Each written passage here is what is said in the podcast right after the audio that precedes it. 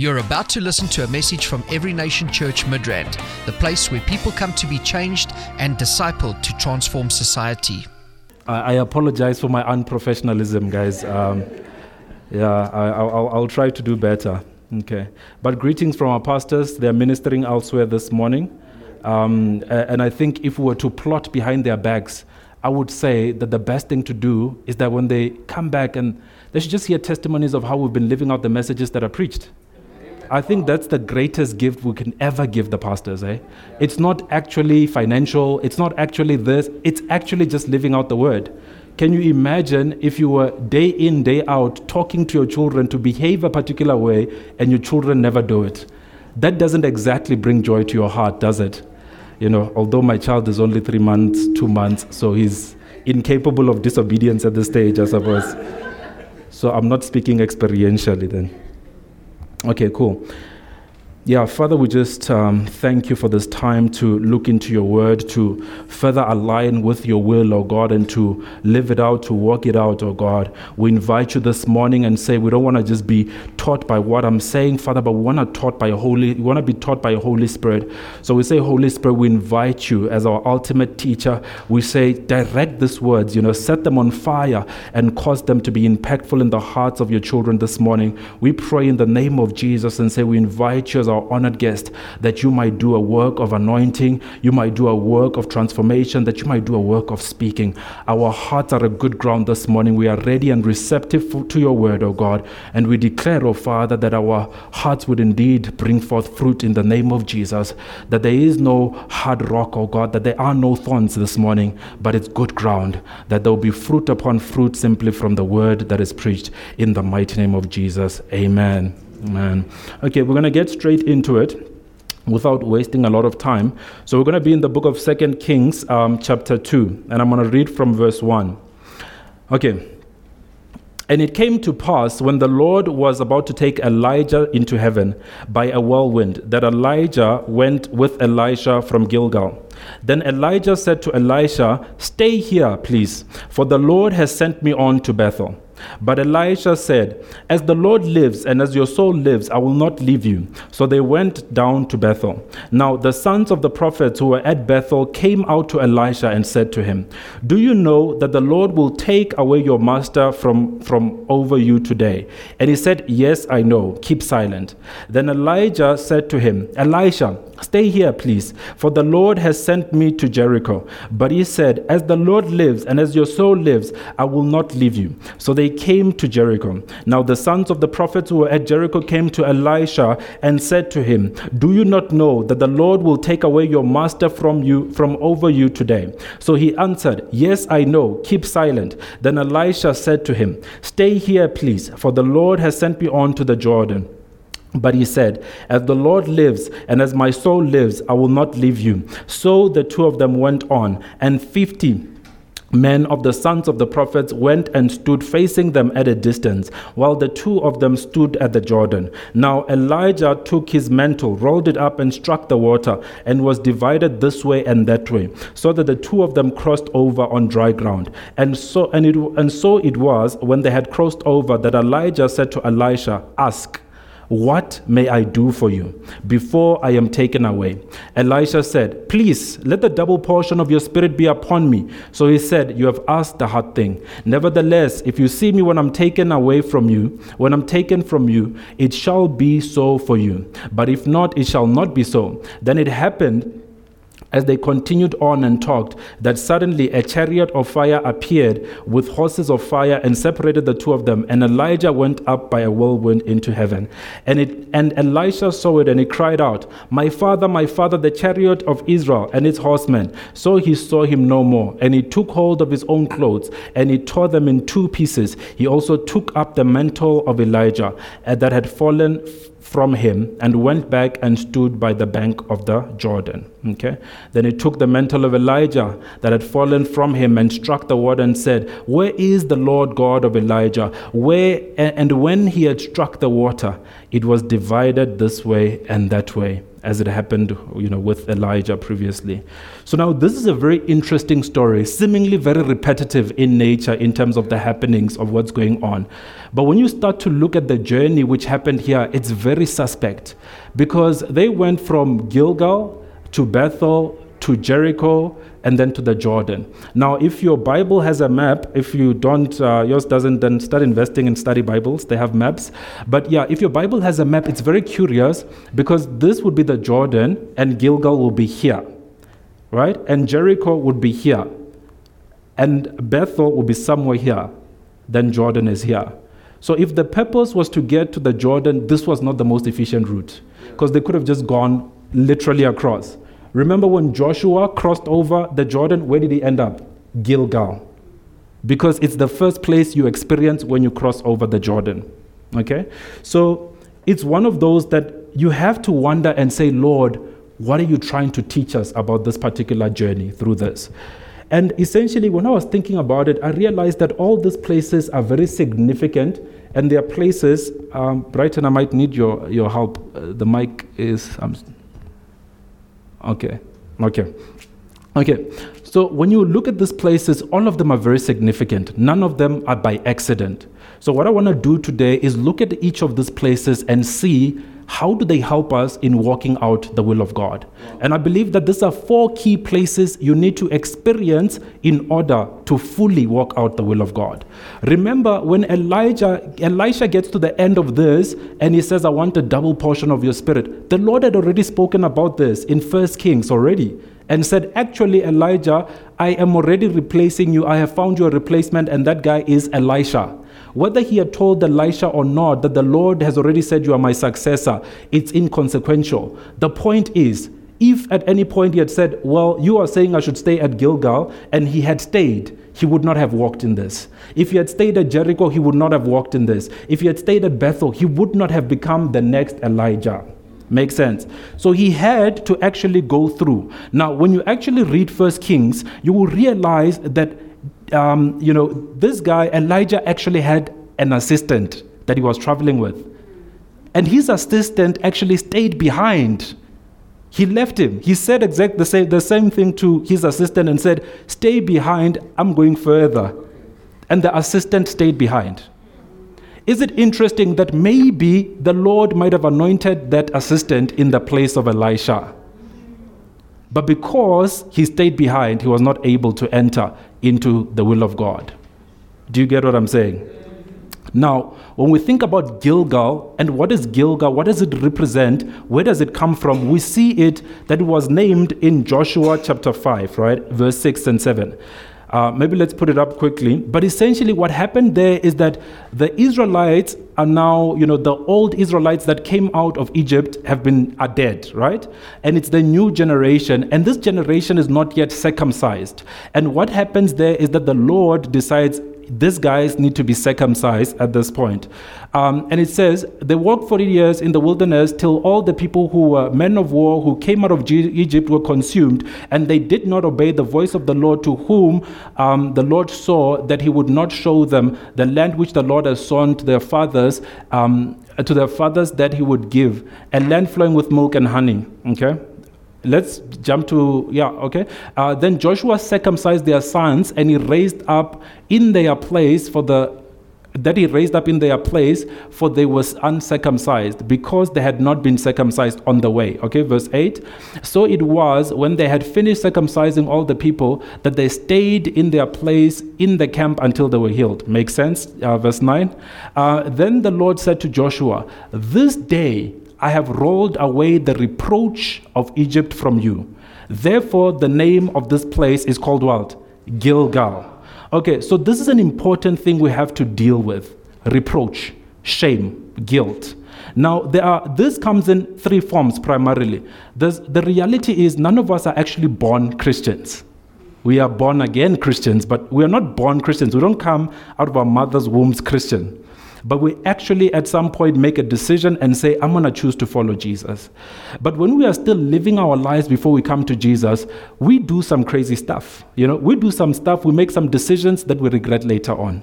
And some of those regrets actually continue with us into the faith. Do you get what I'm saying? Because the reality is, even if you do things and you're not Christian, and we understand you don't know the Lord, you will behave a particular way, the consequences don't disappear. If you had a child out of wedlock, that child does not disappear the moment you say, Yes, Lord. Meaning that there are consequences of the actions that you did before Christ that might still haunt you today. And they cause a level of reproach, they cause a level of shame. Now, this is the reproach of Egypt, the place of slavery. That every time I reflect back on Egypt, I keep thinking, Am I even worthy?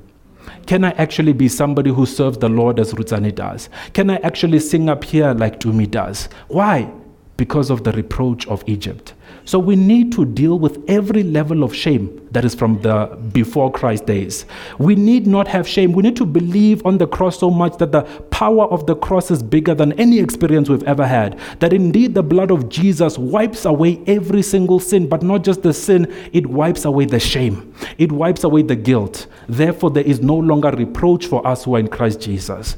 There is none at all. So it means that the moment we come to Jesus, irrespective of what we've done, we are able to serve the Lord as fully as we want. Why? Because the work of the cross is actually complete. Make sense?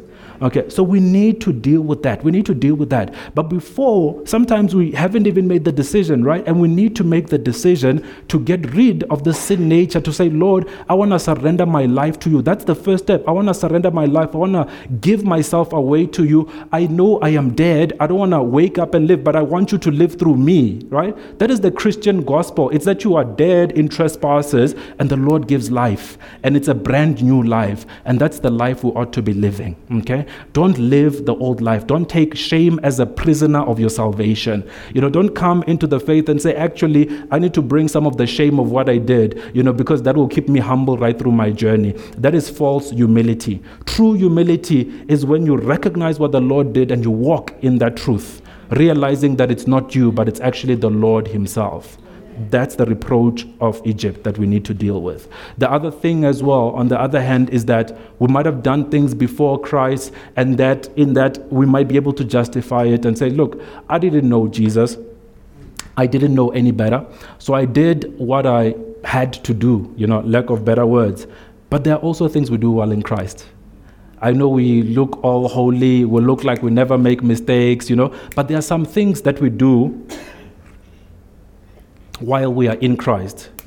And those are things which also plague us. They actually bring reproach, they actually bring shame, they bring guilt, and they make us then feel inferior. And when we read the gospel, and this is how I know uh, that I'm in a position where I'm not in my right victorious state. When I read the Gospels, I am unable to connect with the person of Jesus as this is how I should be, but I connect more with the woman with the issue of blood. Do you get what I mean? I connect more with the victims of Satan, the victims of circumstance, the victims of etc. etc. more than I connect with Jesus Christ, as this is who I should be. Because when we're reading the Gospels, we should be seeing how we ought to be living. We shouldn't be seeing how we ought to be delivered.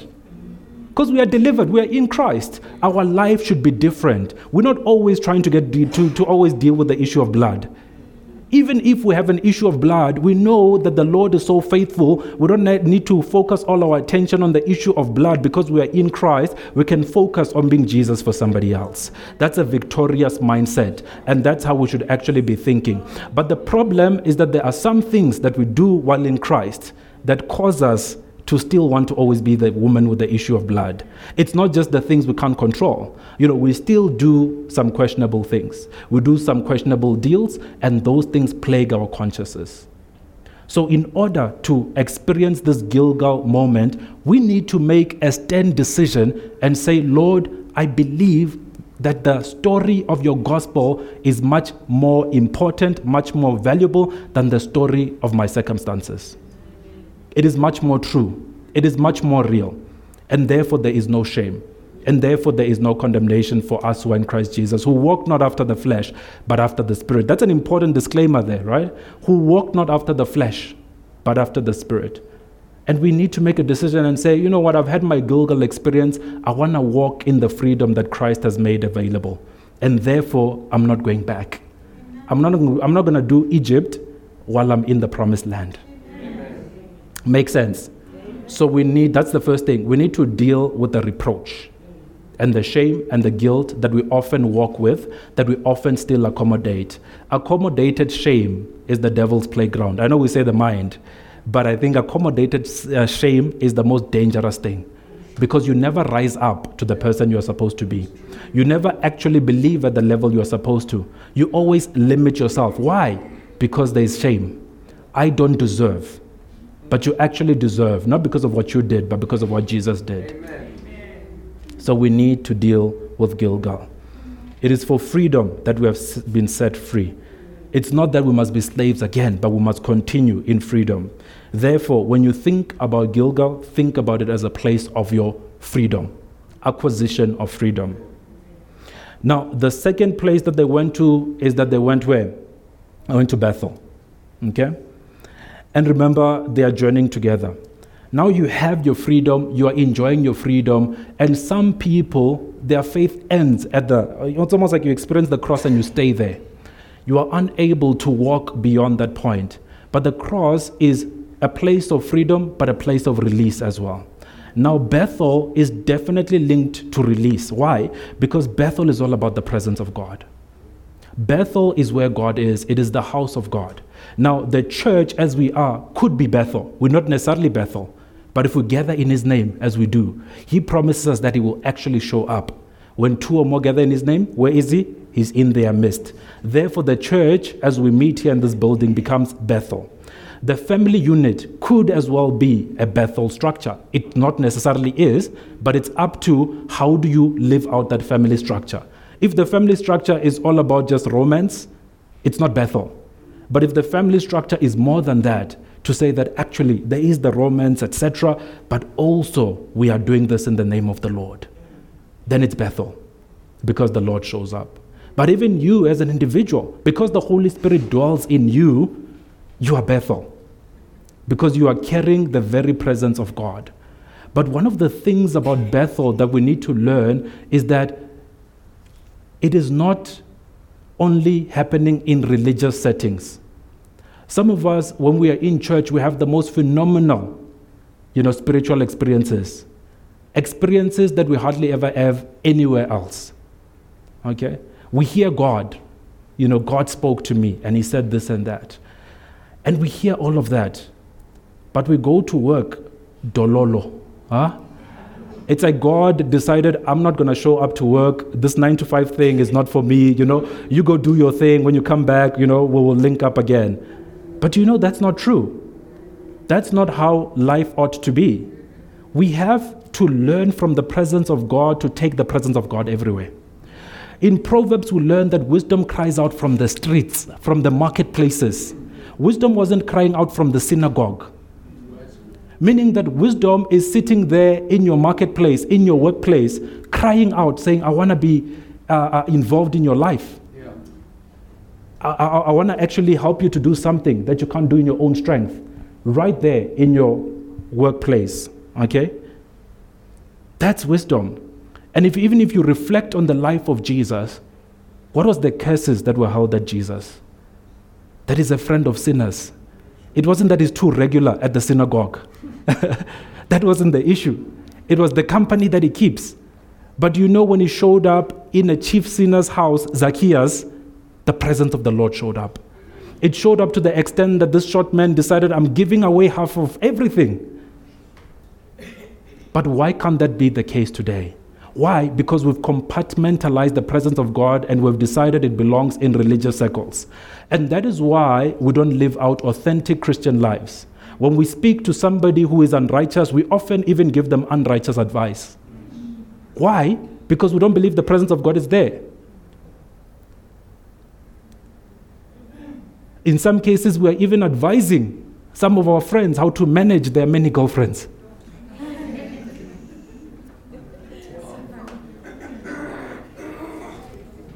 It sounds far fetched, but it's absolutely true. That's what we do we are unrighteous with the unrighteous. We are righteous when a righteous person shows up.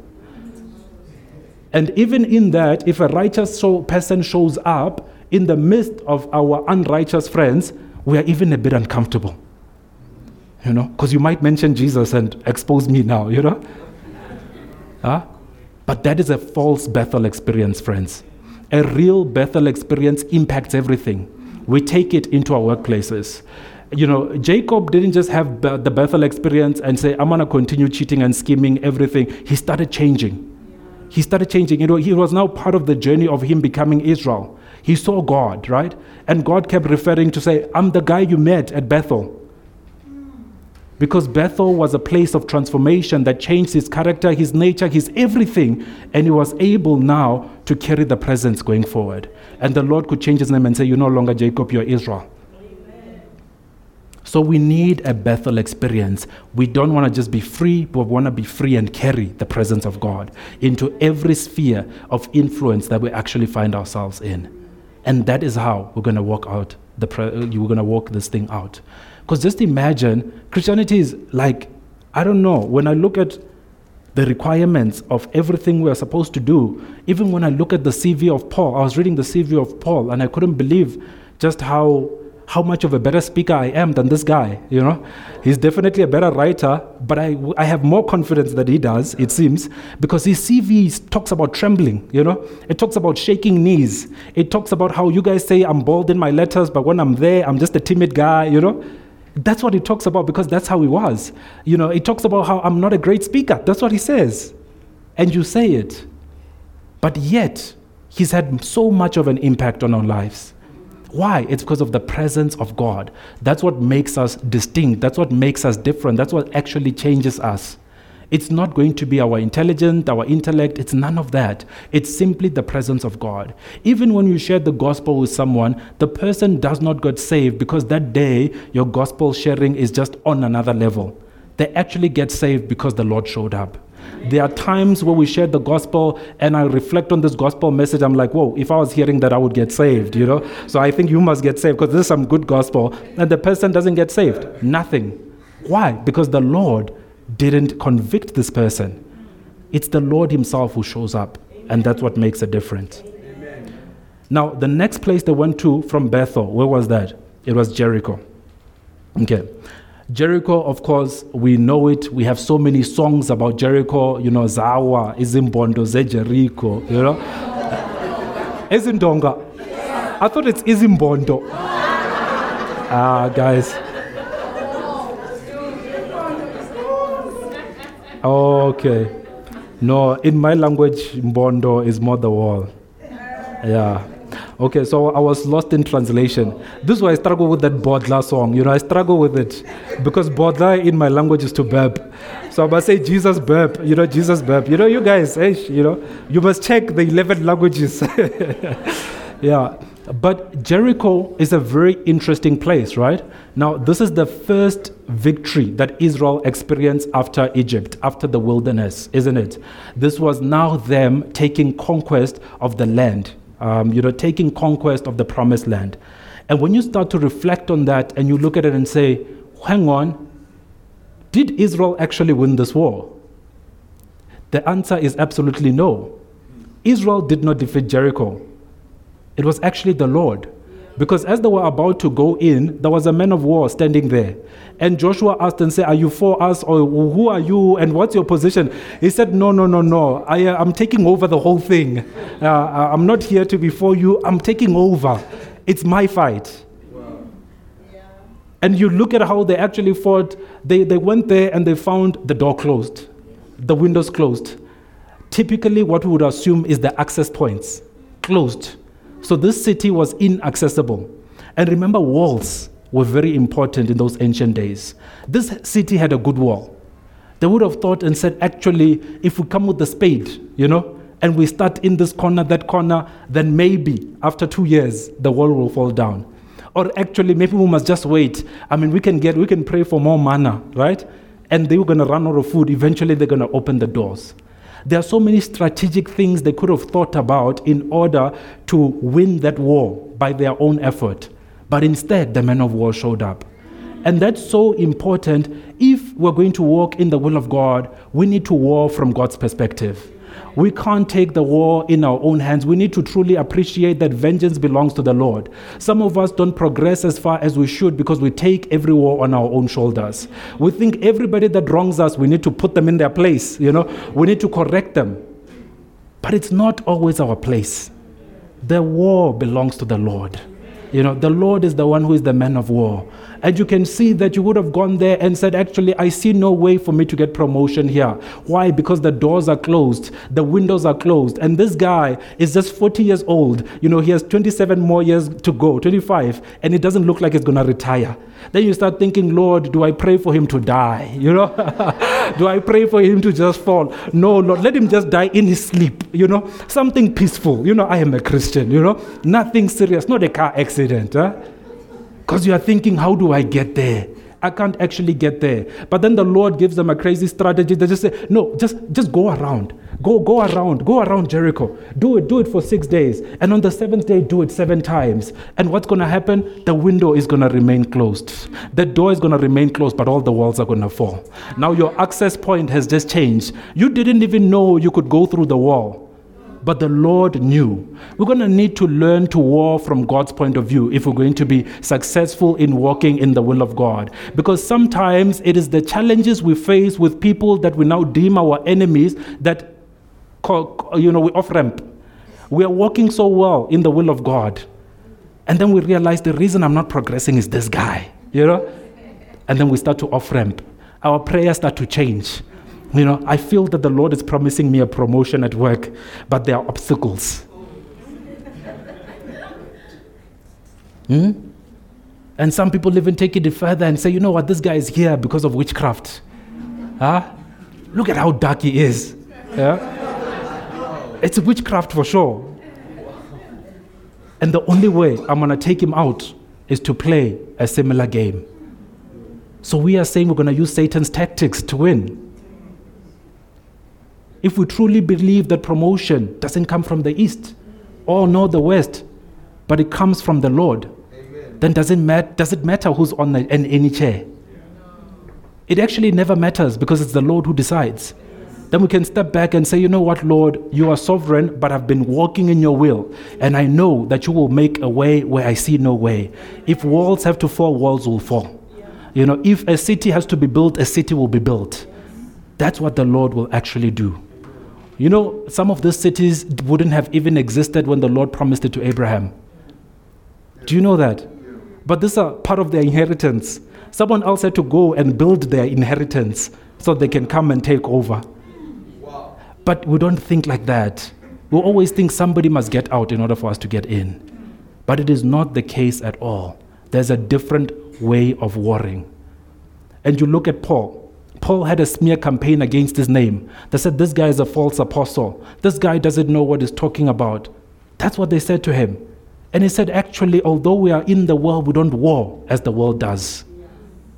Because what? Our weapons are not actually carnal at all, but they are mighty in God. These are different weapons. It's not the same weapon as the enemy actually uses. If we truly believe that every weapon fashioned or formed against us will not prosper, then why are we picking up the same weapon to use against the enemy? The weapon is ineffective against us, so we can just continue.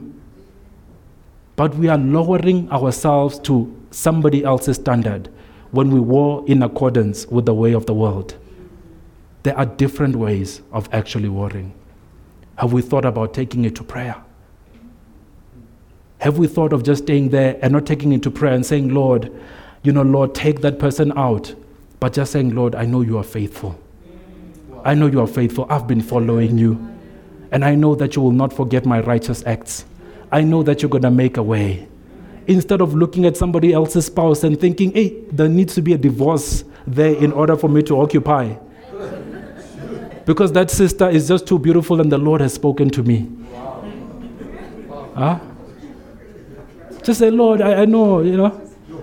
I, I know, I know that you know I have a need and a desire for a spouse. Now, your timing might not be working out as I actually planned. You know, I had thought that by 25 I'd be married. 25 came, it's gone. I thought that by 30 I'll be married. 30 is gone, I thought 35, and it's also gone. But I'm not going to be desperate. I'm still just going to look to you and say, Jehovah, you are faithful. You've prepared good things for me, and I'm going to continue on your path. And these are unfortunate things that we Christians actually do. We Christians actually do this. And we had a, a, a very strange experience with a, a friend of mine where his mentor and pastor, who was single, believed that his fiancee is supposed to be his wife. And that God had spoken clearly.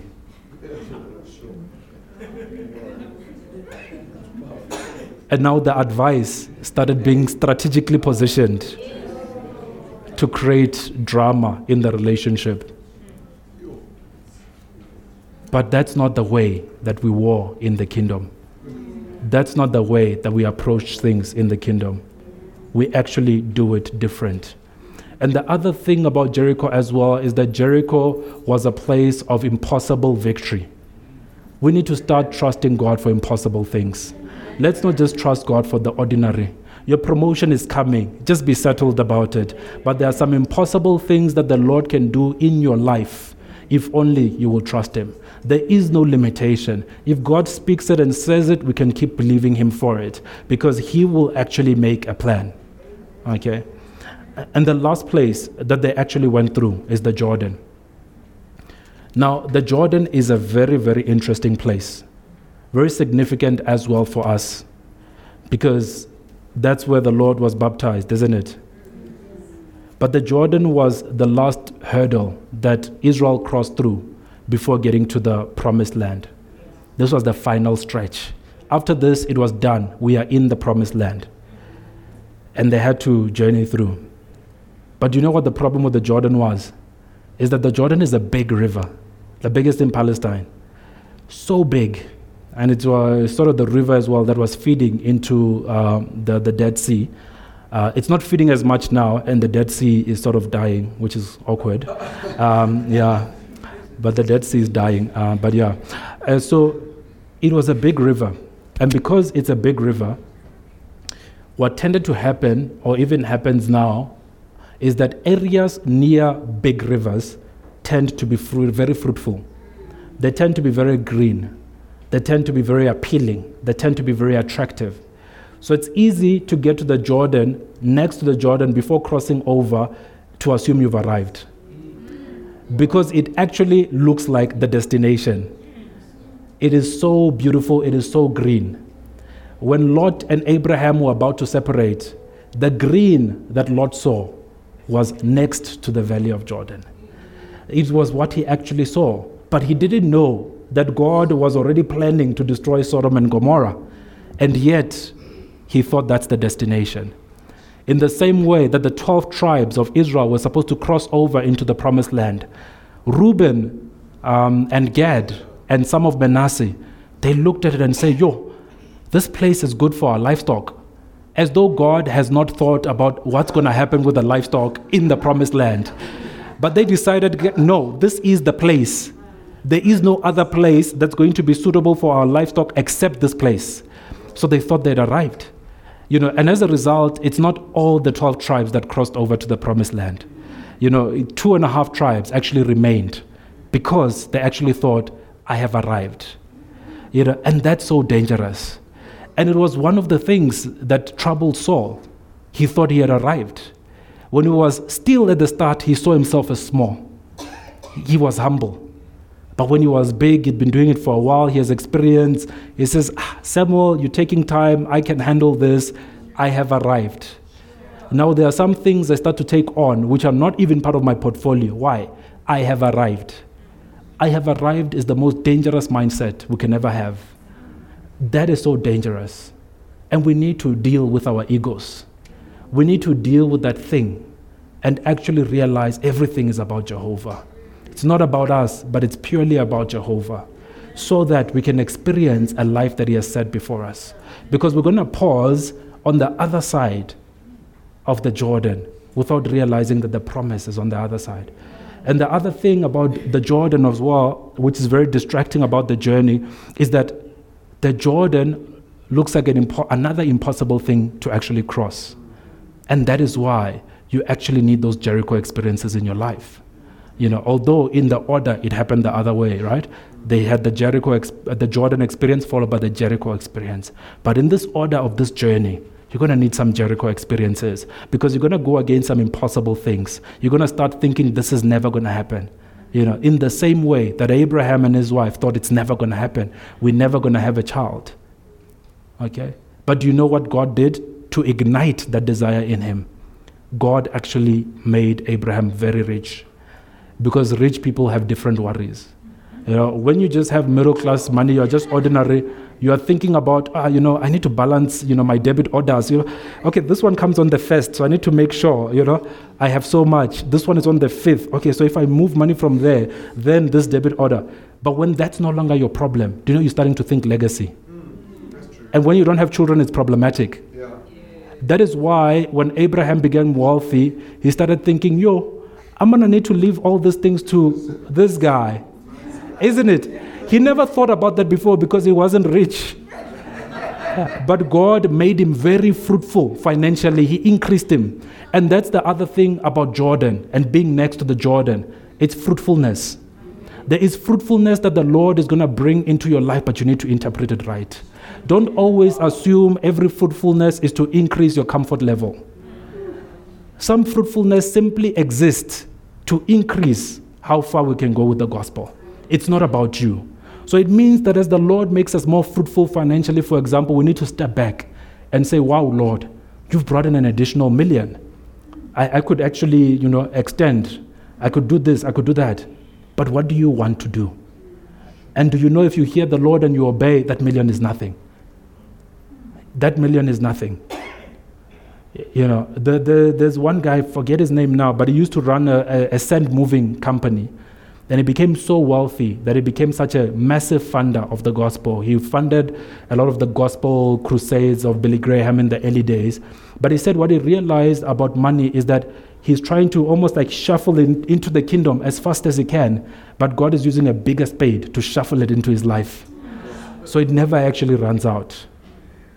But you know, if he, has, if he had misinterpreted his fruitfulness in that area, he could have just thought, oh, you know what, I've never been in a Bugatti, you know, eh, it seems like it's the thing now, you know. The speed limit is still 120, you know. But you keep thinking it's more and more of our comfort. So we need to be very careful about how we interpret the purpose of our fruitfulness. And fruitfulness is not even optional in the kingdom, it's part and parcel of the package. You know, when you're about to buy a, you know, a German car or uh, rather a Europe-made car, they advertise it and say this car, you know, it comes with sunroof, right? It comes with leather seats. Uh, you have heated heated seats. Your front seats have massages. You know, it's all this, all that. When you go to actually buy it, everything they said is actually optional extras.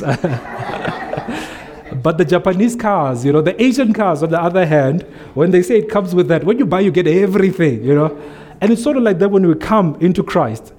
Fruitfulness is not an optional extra, it's actually part and parcel of what we must actually have. It is so crucial to the extent that Jesus says that any branch in me that does not bear fruit, it's not massage, it's not actually put into a discipleship program, you know, it's actually cut off. Fruitfulness is not conditional, it's absolute necessity in our lives. We need to be fruitful in every good work. It means that we should never be idle as Christians. One, we must be fruitful with the general will of God, isn't it? Must be fruitful in actually knowing the Lord. It shouldn't be that anybody has to say to us, uh, you know, are you reading your Bible? That we start thinking, oh, I must read the Bible. It should be part and parcel of our lives that we get into the Word. It shouldn't be that somebody must ask us about our prayer life, that we start wondering, oh, okay, it means we must pray. No, it should be part and parcel. We shouldn't wait for February to come to think, oh, I need to fast. There was no 21 day fasting period and calendar in Daniel's days. He just felt something as he was reading and praying and observing. And what are we feeling when we are reading, observing, and actually just praying? There should actually be things which ignite us to say, actually, these are spiritual steps I need to take immediately. Not because the church is running a program. It shouldn't be that we need to always wait to say, oh, my tribe is on duty, so I'll actually tell somebody about Jesus. And then, you know, I. No, it should be we must live out an authentic Christian life in pretty much every sphere. And as part of this fruitfulness, I would challenge you to say, live authentically. Don't limit yourself based on the circle that you are in. You might have to contextualize, but don't limit. If you knew in this sort of circumstance, you would have said, you know what, can I just pray for you about that? Then maybe you position it up differently and say, would you mind if I prayed for you when I get home? Whereas normally you would have prayed for them right there and there because they're a Christian. But now, because you're just at work, there's a different way of positioning it. Instead of just hearing somebody living unrighteously and asking you for unrighteous advice and giving them unrighteous advice, you change the direction and start giving them some righteous information. You know, I was actually on Friday, I had a, a meeting with, uh, you know, a, a, very senior person in one of the, the, the banks, and we were chatting, and normally because these are business meetings, uh, and I have a limited amount, and this person also is limited in their time. They're thinking about their next meeting. In some cases, I have meetings between the meeting, so we walk, you know, across, or we drive to the next meeting. But anyway, uh, because of that limitation of time, often when then normally if they would have asked me, oh, okay, you have a son, what's his name? I said it's Tanzi. Okay, what does it mean? Oh, it just means witness. And I try I want to move away from that and get into the business of the day. But this time I decided actually I need to live out an authentic Christian life in absolutely everything.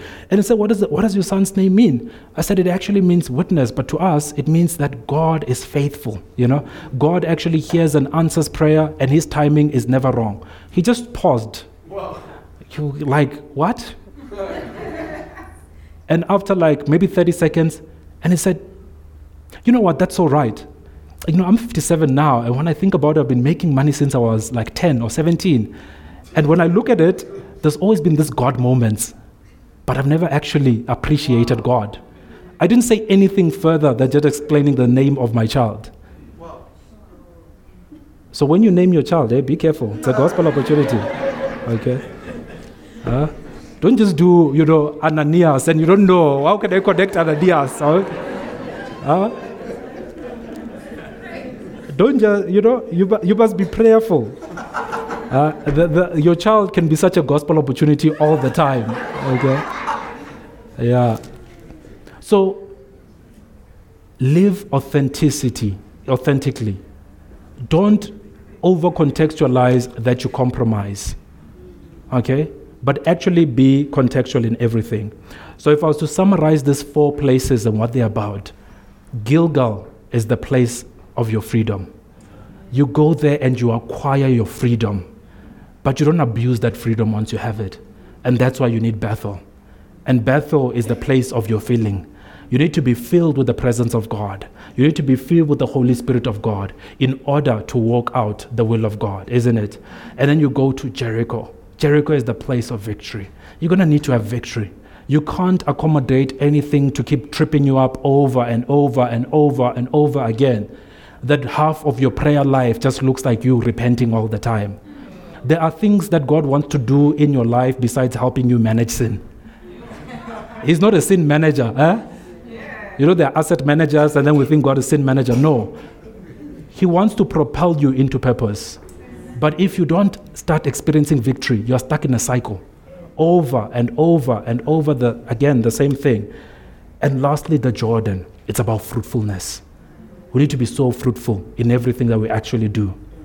There is no optional fruitfulness in Christianity. We must be fruitful, first and foremost with the general will of God, which is about us knowing God and making God known.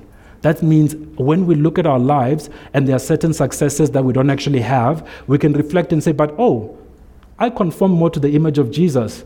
I didn't get promoted, but I look more like Jesus. I won. It served its purpose. I suffered that year. People I loved passed away, but I won. I look more like Jesus. I love him a lot more. He was there for me, he comforted me. Why? Because you're starting to think different. Now, let me just read verse 9 again in closing. And it says, And so it was when Elijah crossed over, when they crossed over, that Elijah said to Elisha, Ask, what I may do for you before I am taken away. Do you see that? Just going through that process of, I'm going to have freedom. I'm going to be filled with the presence of God. I'm going to live a victorious life and I'm going to be fruitful. He's presented with the same black check that Solomon got. What do you want? Wouldn't be that, that be nice? The Lord just comes to you and says, What do you want? But you know, when you've had all those stages in your life, you're not going to say, Lord, um, I need a new, I need a car. Why? Because the car is so small in the context of what God wants to do. You're going to think kingdom things. Why? Because the Lord tells us, the Lord knows you need all these things. But seek first the kingdom of God, and all these things will be added to you. It's not that seek the kingdom of God so that they may be added. No, no, no, no. It's make the kingdom of God your sole and primary focus in absolutely everything, and the Lord will add as you need. He might realize that actually you need, you know, to drive a, a, a, a, a Cayenne in order to fulfill this purpose, and the Lord will provide it. He might say you need to stay in Blue Valley to achieve this, and the Lord will provide it. But don't make that your ambition. It is so small. Don't make that the ambition. Let the ambition be the kingdom of God. And look at what it does after now he sees Elijah going away. He didn't panic that the mantle didn't actually, Elijah didn't say, Oh, here's the mantle before I go. He was comfortable. He knew that the Lord is faithful because I've met the condition. He said, I must look, and I saw him. And therefore, the Lord will actually do it. That the mantle itself actually fell down. And he said, I'm not going to do it with the same clothes, with the same lifestyle. So he tore some stuff out of his life and put on the mantle of Elijah. And sometimes we want to continue in these things, we want to continue in the will of God with the same nature, with the same clothes, with the same old man. But we need to put off the old man and all his deeds and put on the new mantle. The mantle that allows us to part the Jordan. The mantle that allows us, he goes to Jericho and he finds that the water is bitter a mantle that releases so much wisdom. He knew, oh, this is an easy issue. We just need to add salt. And imagine if he had stayed at Jericho. He didn't know that the water is bad, he just knew that it looked great. He would have been in such trouble. Okay. So we need to trust and believe the Lord. And one last story in closing, and we're going to stand up and pray. Sometimes when we hear messages about these mega things, like the will of God, like purpose, okay, often at the back of our minds, we assume we have forever to do them. That's what we assume. We actually assume that I have the next 10 years to work out the will of God, and therefore we factor in that, okay, I will accommodate shame for two years when I'm done with shame, you know, I'll, I'll flirt with wisdom a bit. And then year four, I will enter freedom. When I'm done with that, then I'll start reflecting on the struggles that I've had. And then year five and six uh, will be about my victory. And then yeah, fruitfulness will come in year 10. You know, that's how we often think about it. But recently, I have been to funerals of people averaging in age 24 years old. And that's because we don't have as much time as we think we actually have. The time to live for God is today. It's not actually tomorrow. Today, if you hear the Holy Spirit talking to you, walk it out today. Don't delay. And this last funeral that I went to, I was emceeing there, it was so sad. In terms of what we are chasing, this young guy at such a young age had already attained it. If we're chasing, you know, good grades, this guy had nine A's when he finished high school. This guy went to UCT and graduated summa cum laude. Okay. This guy, if it's about the best investment bank, he worked straight for Goldman Sachs, the best investment bank in the whole world. If it's about living in multiple countries and traveling, this guy was in London, in Shanghai, all over the world at a young age. If it's about money, this guy was getting paid more than some of us who are now in our 30s and yet he was such a young guy. In terms of a loving family, this guy had a big family, so much love. All the things we are chasing that we think these are the symbols of success, this is going to be the thing that tells us we've arrived. This guy had it all. And yet he committed suicide. And that's because life is not about the acquisition of things. Life is about knowing God and making Him known. There's actually nothing more to life except that. Everything else are just the channels through which you do it. whether that thing is business, whether that thing is a career, whether that thing is family. It is just channels to make this a reality. Therefore, when you make certain decisions, you start thinking, is this going to help me know God more? Is this going to help me make God known? And if the answer is no, what's your business in it? Because your ambition is actually different. Let's just stand up and pray in closing.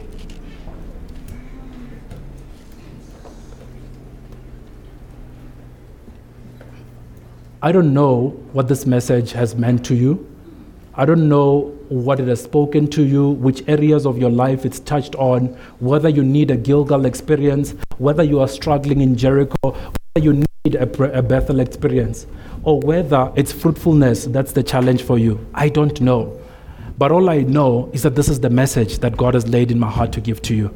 And I believe that that's because He wanted to say something specific to you. So I just want us to pray and reflect on this message and what it means to you and make some commitments. You know, don't, don't, don't think 10 years ahead. Say, what am I going to start doing today in order to walk out the will of God? What am I going to start doing this very day? Because the Bible tells us that today, if you hear the Holy Spirit, don't harden your hearts as they did. And because they did that, they were not able to enter the promised land. They were not able to enter the rest of God do we not want to enter the promised land? And I cannot tell you something so special that after Elijah had gone through this particular journey of I've gone through the stages and I kept following because I knew I'm going for the will of God. Do you know what was one of the keys to actually unlock this? It was that Elijah, Elisha, Elisha's will for his own life became identical with the will of God for his life. It wasn't that a God wants him to take over from Elijah and Elisha is thinking, I had a farming business, you know, I had this, I had that, but it became identical. And, saints, that's what we need to get to. The will of God and our will identical. It can be two different tracks of life because God is not changing. We must be the ones that change. So let's just pray in reflecting with that message and pray specifically for what the Lord spoke to you about. Yeah, Father, thank you in the name of Jesus for the privileged opportunity to hear your message this morning, oh God. I pray, Father, that you would use this message to transform us, to change us, that you, O oh Lord, are the remover of shame, that for us, for whom shame is an issue, for whom guilt is an issue, that, Lord, you would remove that shame, you would remove that guilt, O oh God, and that we would walk in freedom. It is for freedom that you have set us free, not to go back to bondage again, but to walk it out in the name of Jesus, Lord. And we pray for some of us that are saying, We, we have this freedom, we have uh, this freedom, but we need your presence, oh God. So we pray and say, Holy Spirit, just fill us, fill us in the mighty name of Jesus. And we know, oh God, that if our fathers here on earth who are evil are able to give us good gifts, how much more will you give the Holy Spirit to us who ask, oh God? So we say, We ask for your Holy Spirit. We ask for your Holy Spirit. We ask for a feeling. We ask for an outpour, oh God, and say, We want to be filled, want to be led, oh God. We want to be led. You tell us that as many as are led by the Spirit of God, they are the sons of God. We don't want, oh God, to self lead, oh God. We don't want to, to always be trying to figure it out, oh God, but we want to be led by you. We want to walk out a victorious life, oh God. So we pray, oh Father, and say, Every cycle, oh God, every cycle, every pattern, oh God, of wrong living, oh God, may be broken in our lives, oh God. May you bring supernatural victory in the name name of Jesus, that we may walk out, oh Father, in this new victory, oh God, and not be caught up in chains, oh God, not be caught up in prisoners again, oh God,